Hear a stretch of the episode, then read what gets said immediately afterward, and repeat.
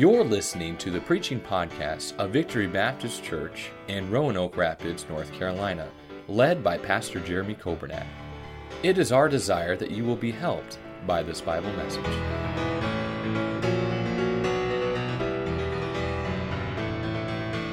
Genesis 49, we started last week, and I thought we were going to finish this week. We won't finish, and I didn't finish in the early service, and I know I won't in this service either. We started last week on the final words of Jacob.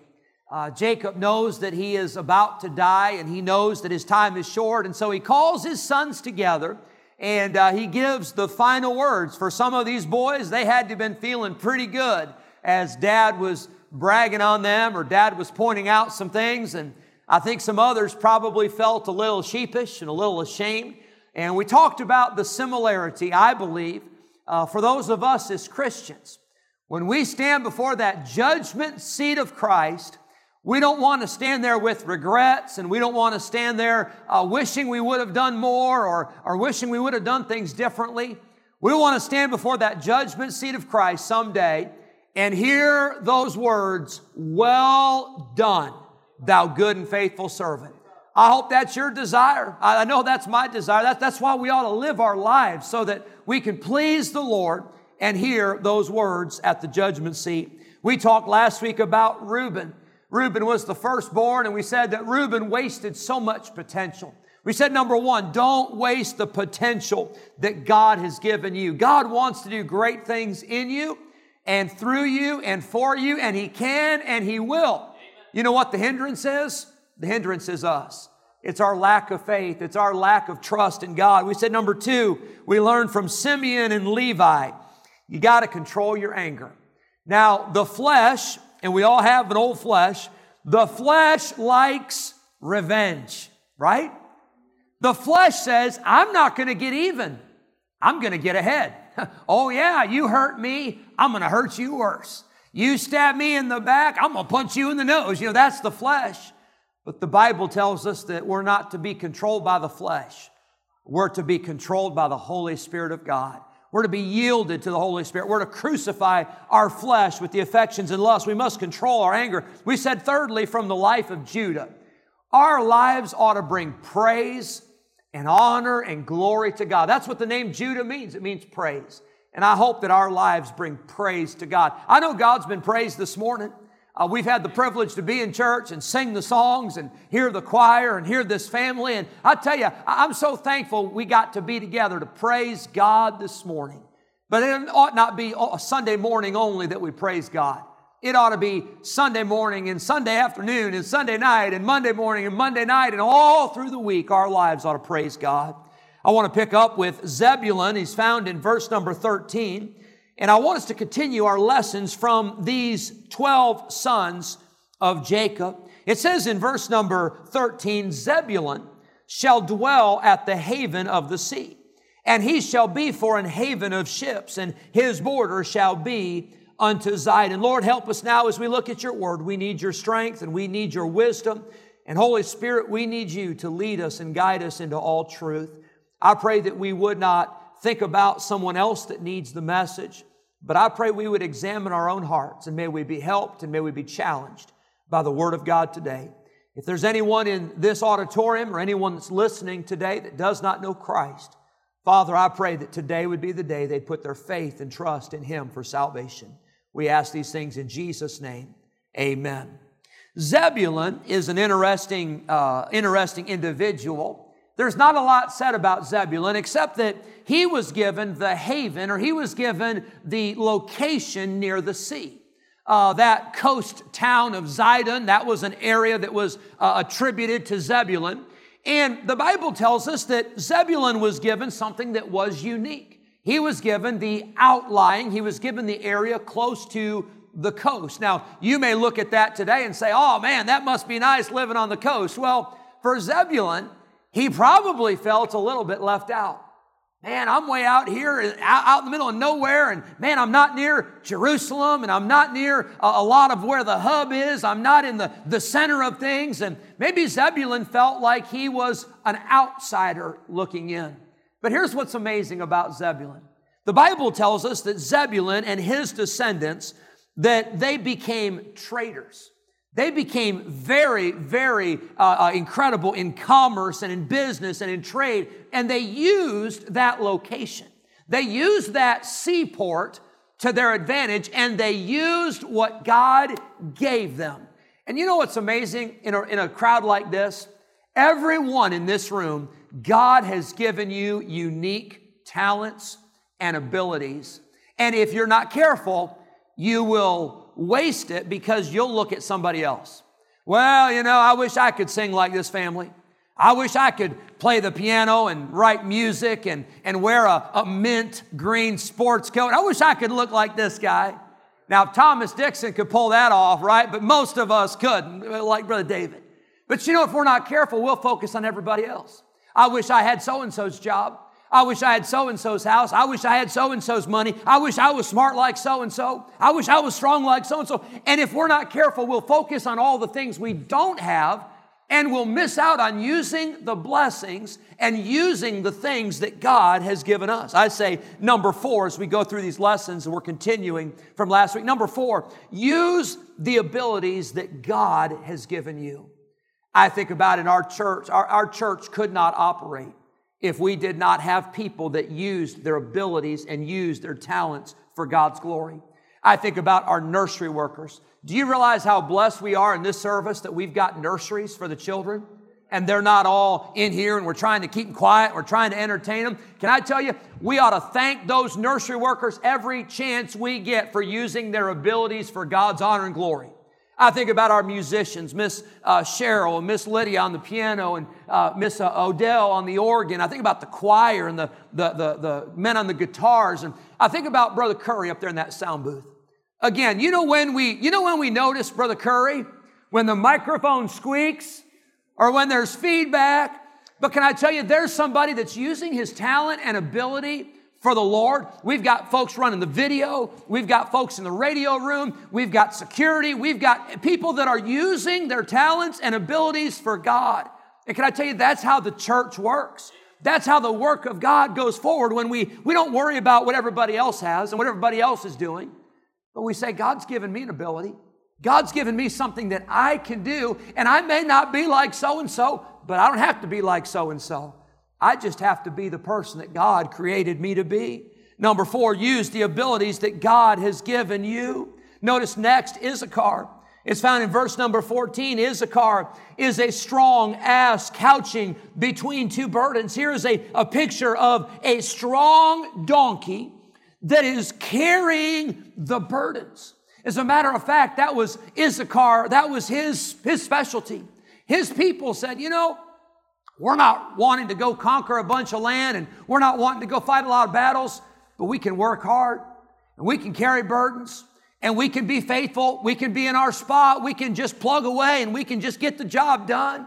And can I tell you, as Christians, we all have burdens. You don't believe me? Let's find out.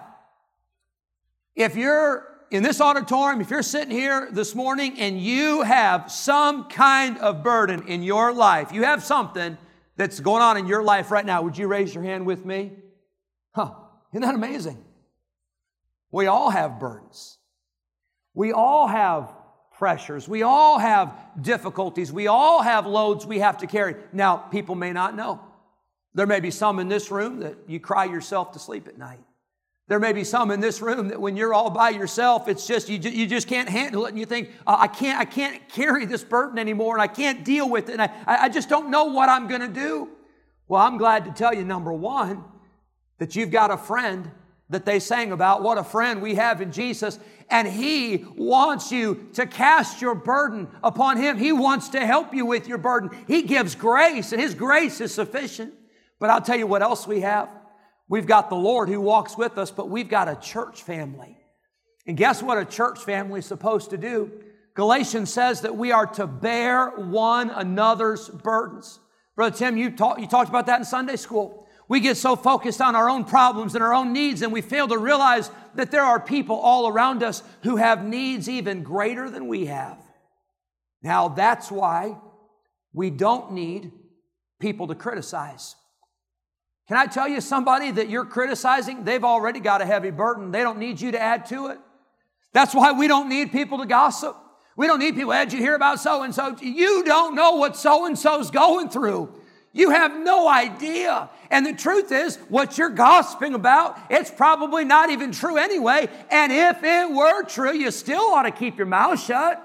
Just pray about it. But I'll tell you what we do need in our church. We need people to bear one another's burdens. You say, how do I do that? Well, I'll tell you one way you can pray for them. Tell you another way you can call them. You can send them a note. You can send them a text message. You can, uh, you can send them a card. You can stop by and see them. You say, but, but I don't know. I don't know if so and so needs help or not. Well, if the Lord lays it on your heart, they probably do. And just do it. I mentioned in the early service, Brother Michael Morris and his boys. I, I found out this was years ago. I was driving by on a, a, Saturday. I was driving by where Elizabeth Walker used to live. And uh, Miss uh, Brother Hubert, Miss Becky, you folks did so much to help her. Many in this church did.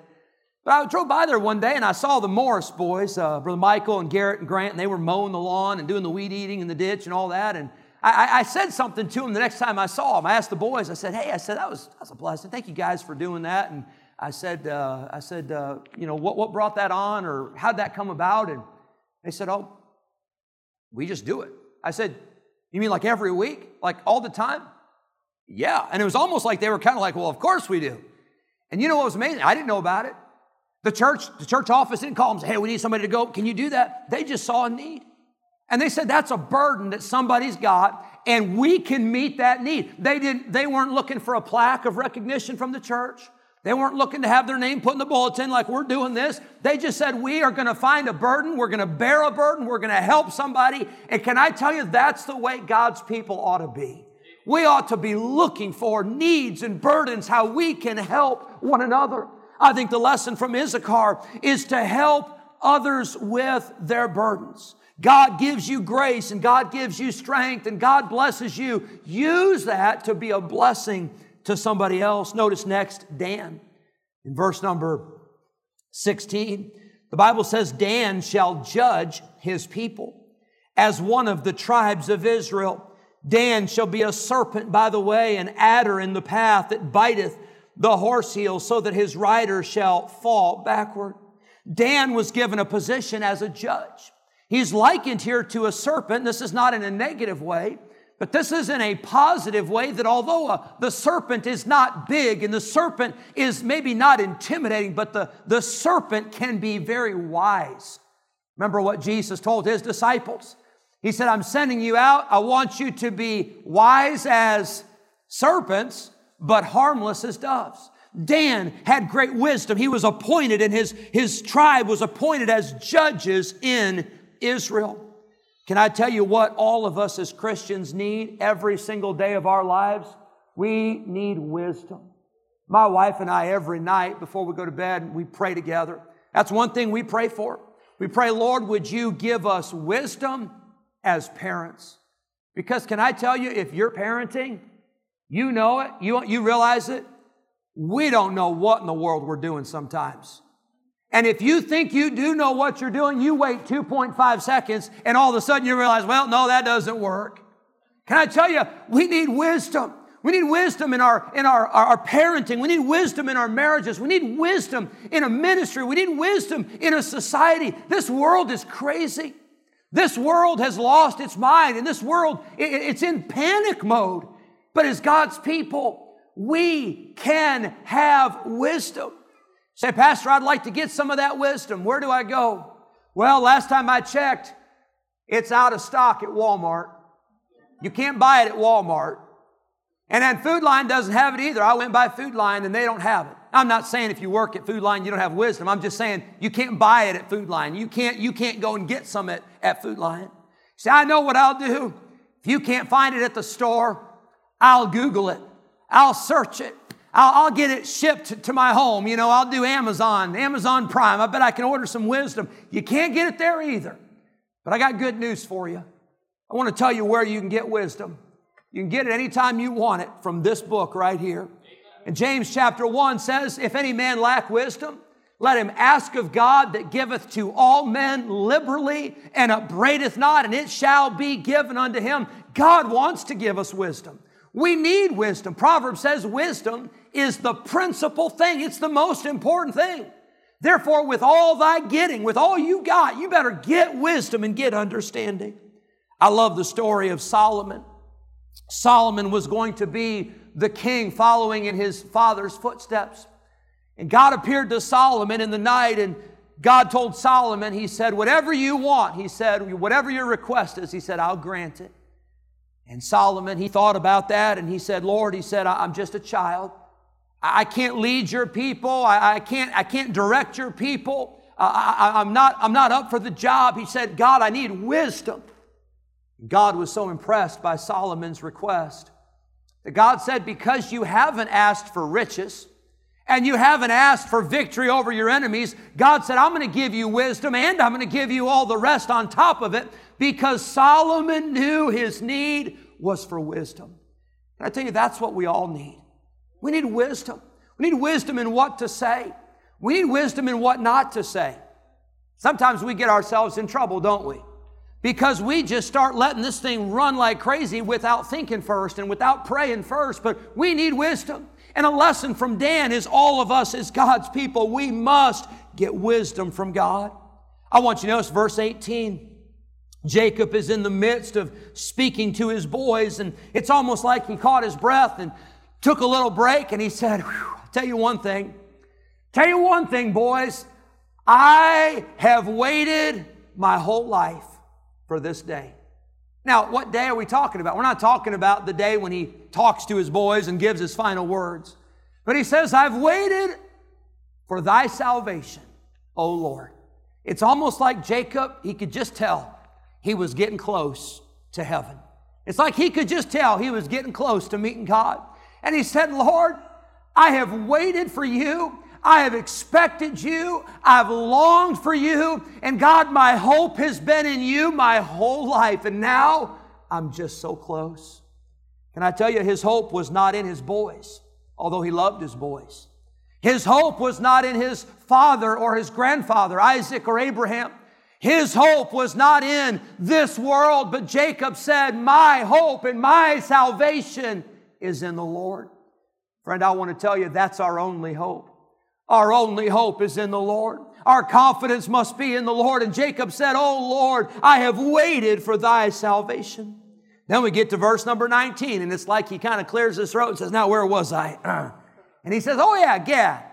He said, Gad, notice verse number 19, Gad, a troop. Now, that probably got Gad's attention because the name Gad actually means troop, uh, uh, like a group of soldiers. And so Gad's thinking, oh, this is going to be good. Boy, this is going to be great. He's starting out talking about my name and the strength in my name. And Jacob says, Gad, a troop shall overcome him. Oh, thanks, Dad. Thanks for that encouragement. Jacob says, Hey, Gad, guess what? You're going to get beat up. You're going to get knocked down. You're going to get beat in battle. And Gad is thinking, wait a minute, that kind of goes against my name. I'm supposed to be a, a troop. I'm supposed to be an army. I'm supposed to be mighty. He says, a troop shall overcome him, but he shall overcome at the last. Hallelujah for that. You know what's amazing? Sometimes we feel like we're getting beat up. You ever just feel like that? You feel like that the world's winning? You feel like that, that the devil's winning sometimes? And now you get in church and all of a sudden you think, hallelujah, we're on the winning side. But you get out in the world sometimes and you think, this world's gone mad. This world hates God. This world does not believe the Bible. This world mocks the Bible. Uh, this world mocks God. This world is anti God and anti Christ. And we think, man, we're losing. Uh, th- this ship is sinking. What is going on? And it may seem sometimes like we're losing. But notice what it says, but at the last, he shall overcome. Aren't you glad that we have the book of Revelation? Aren't you glad we know we're on the winning side? And you get to First John and you get to Revelation, and God uses the name for Christians. He calls us overcomers. And he says that we overcome them by the blood of the Lamb and by the word of his testimony. And this is the victory that overcometh the world, even our faith. I'm glad to tell you, friend, we are overcomers through Jesus Christ and through the Word of God. Aren't you glad for that? Now, Gad, he, it says that he will be overcome. Uh, brother, uh, brother Tim, you were talking last night a little bit about how you taught for years and taught history. I think was one of the subjects you taught. My dad taught history uh, for many years in the Christian school, about 20 years, and I had the opportunity uh, to, to, to, be in a couple of his classes before he went to, to pastor. And uh, I think it was uh, my ninth and 10th grade year, he was my teacher. And I remember one thing he said in history, and I think it was U.S. history, because I think we were talking about some of the battles of the Civil War and really the whole Civil War in general. But he made this statement and he said, You know, if you study history and you study some of the wars, he said, many times, the side that starts out losing actually wins in the end. And you think about some wars and you think about some battles and maybe think about World War II and you think about some of those events. Man, at times it wasn't looking good and Pearl Harbor and some of those things. But can I tell you, it may not be looking real good right now. And you might feel a little depressed, you might feel a little discouraged, but I got good news for you. At the last, when it's all said and done, we are on the winning side. And that's not up for question. That's not up for debate. We're not sitting over here biting our nails, wondering how it's going to turn out. We know that Jesus Christ will win, and we know that we're on the winning side. I'll say about Gad, I'll just say it like this that uh, you may be discouraged, but don't quit. Just keep on fighting. Just keep on going. It ain't over till it's over. Notice quickly Asher, verse number 20 out of Asher, his bread shall be fat and he shall yield royal dainties. Asher uh, is a picture of the blessing of God. And you know, everything good in our lives is all because of God. God has been so good to us.